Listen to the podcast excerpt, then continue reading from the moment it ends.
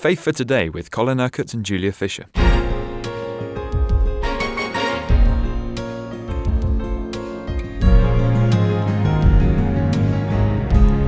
Yesterday, Colin, you explained to us the parable of the sower because, of course, our programs this week have all been about the kingdom of God. Today, we're going to talk about this link between the kingdom and salvation. The kingdom of God is likened by Jesus to a seed, a mustard seed that grows and develops into a tree, the seed that the sower scatters, the word of the kingdom of God that falls into different kinds of soil and so on. This means that the kingdom, all the life, the potential power and authority of the kingdom is contained within that seed. If you, for example, take hold of an acorn, in the palm of your hand there is an oak tree. Potentially there is an oak tree.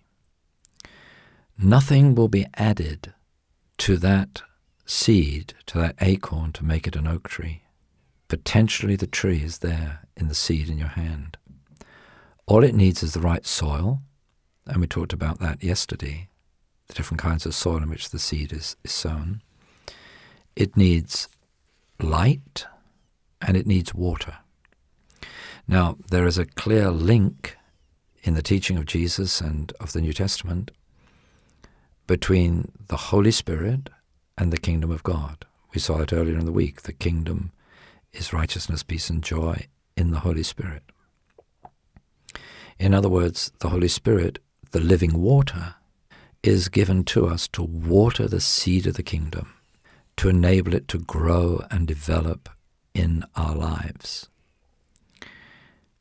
That's the purpose of God, to plant the seed, but then to see the life grow, develop, become fruitful.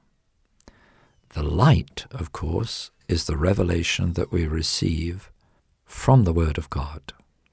So the soil is your heart, the light is the Word, the water is the Spirit. These three working together enable the seed to grow and develop in the way that God intends. We need the Word of God because First of all, the Spirit reminds us of everything that Jesus said, takes the Word of God and declares it to us, because the Word tells us how to live the life of the kingdom, what God expects of us as those who belong to the kingdom and in whom He has invested His kingdom. It shows us what authority we have, what power is available, what resources God has made available to us once we belong to the kingdom. So we have no real understanding of the kingdom or how to live the life of the kingdom or how to operate as those who belong to the kingdom unless we are men and women of the Word of God. So we see that God gives the fullness of His kingdom in the seed which He plants within us when we're born again. But God is well aware that this whole process of growth has to take place in us for us to bear the fruit of the kingdom, to actually be fruitful and fulfill the purpose for which God put the kingdom within us in the first place. Now, at what po- point is a person saved? This is a very controversial issue among Christians. We can see that the kingdom of God is in itself a reality, and yet living the life of the kingdom is a process. Now, this, of course, is tied very closely in with salvation. When a person is born again, that seed of the kingdom is put within him. If you like, that is the seed of his eternal destiny. John, in his gospel, uses the phrase, or Jesus uses the phrase, eternal life. Now, it, it, in John's Gospel, you can see that the phrase eternal life and kingdom of God are virtually interchangeable. That if you've received the kingdom, you've received the gift of eternal life. Now, eternal life is eternal, which means that it doesn't end. So you have the seed of eternal life, if you like, of eternal salvation put within you. Now, what's God's purpose? That seed has got to grow and develop. That's why God has put it there. God hasn't put the seed in there just to get you to heaven. God has put the seed, the life, the kingdom, salvation, eternal life within you so that you live that life, bear the fruit of that life, and then you can enjoy your heavenly reward. Now, what happens if that seed is sown in a person's life, but it's never watered? There is no revelation of the word of truth, that the heart of the person is not really transformed. How can we understand that person's destiny?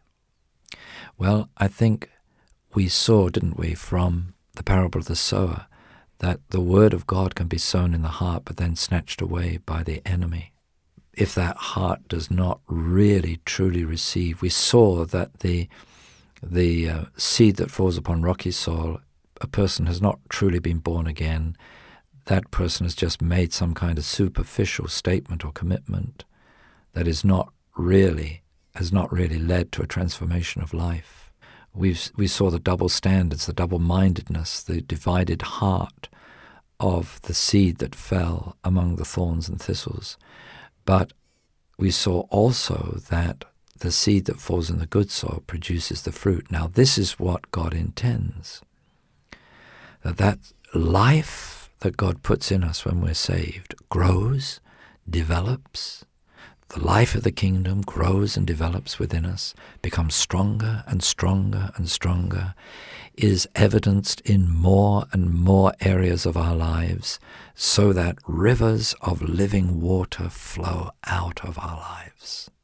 Now, this is God's purpose. I don't. I, I believe that Jesus left it very ambiguous deliberately. What happens to people if this process begins but is not completed? Well, God alone is the judge. That is what we see in Scripture. It is not for us to determine the eternal destiny of anyone, but to know that at least that seed of eternal life, that seed of God's eternal kingdom, is put within that person.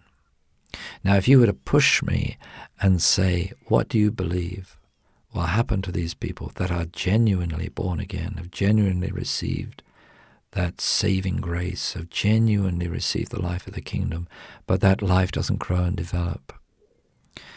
My guess, and nobody can know for certain, but my guess is that this is what Jesus referred to as those who will be saved, but only as through fire. Their reward in heaven will not be great, because what will happen on the day of judgment is the reward will be assessed, Jesus says, according to what we have done. Now, that's not getting saved, that's the gift. The kingdom of God is the gift. But what reward we have in heaven is clearly from the teaching of Jesus going to be the result of how we have lived that kingdom life, how we have lived the saved life, how we have lived the will of God. Because remember, he taught us to pray, and we saw this earlier in the week May your kingdom come, may your will be done on earth as it is in heaven. So, you see, what is it? What does it mean to live the life of the kingdom? It means to do the will of God in your life. What does it mean to live as one who is saved? It is to do the will of God in your life. It's not just to say, Oh, hallelujah, I've been saved. Oh, great, God has given me his kingdom. Now my eternal destiny is secure and safe. See, whether that is true or not, it denies the reason for God giving a person new birth, of putting the seed of the kingdom within them, of giving them eternal life, of giving them salvation. All that is a gift. But God's reason for the gifting is so that we live the life that He gives us, and therefore are witnesses to the world around us that the kingdom of God is present. So we have to be very careful how we live. Oh, yes. And I mean, Jesus made that abundantly clear. Paul and the other writers in the New Testament, all of them make it abundantly clear. Uh, you know, you, you, you look at what John says in his first epistle, for example, that um, if you do not love your brother who you do see, how can you think that you love God who you do not see? Because if you love God, then you will love your brother also. So, what does it mean to be born again? To love God. What does it mean to be saved? You love God. Before you might not have believed in Him. Before you might, you certainly didn't know Him or weren't in relationship with Him. But the person who is born again loves God, loves Jesus, loves the Holy Spirit, uh, and because he loves, he wants to do the will of God in his life. So Jesus says, If you love me, you will obey my commandment. Loving God is not attending a service, lifting your arms in the air, singing a few hymns and choruses to the Lord, saying, I love you, Lord. To love God is to live in obedience to his will. Not to get saved, but because you are saved not to get into the kingdom, but because the kingdom is within you and you want to express that salvation life. You want to express the fullness of God's life. You want to express the Holy Spirit. You want to express the kingdom in your life. You've been listening to Faith for Today, presented by Julia Fisher. This program is sponsored by Kingdom Faith. For further information, visit our website, kingdomfaith.com.